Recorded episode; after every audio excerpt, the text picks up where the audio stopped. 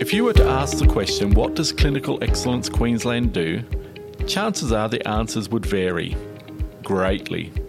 I coordinate the statewide rural and remote clinical network, which works to improve health outcomes for our rural and remote Queenslanders.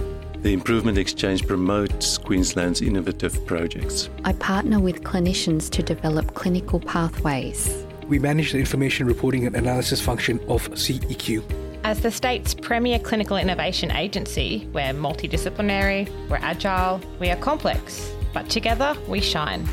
We deliver statewide programs where staff from across all of the different hospital and health services throughout the state participate in programs, including learning from each other. We're often involved in supporting health services that are looking to do innovative models of care to really utilise their allied health professionals to deliver health service outcomes for Queenslanders. And we've seen people that initially rolled up to emergency departments with chest pain being hospitalised for three to four to five days in some instances. Now people come in, they have double troponin tests, and if they're good, they go within two hours.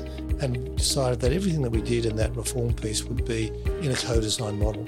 That applied not just to Jacaranda House, but also to a number of other building projects, but also to the models of service and the whole reform piece that we need to bring to youth mental health. So the equation is simply this leadership creates culture, and positive culture improves patient outcomes, creates savings, and increases innovation. We're really working within our health services to identify where can allied health provide the best impact.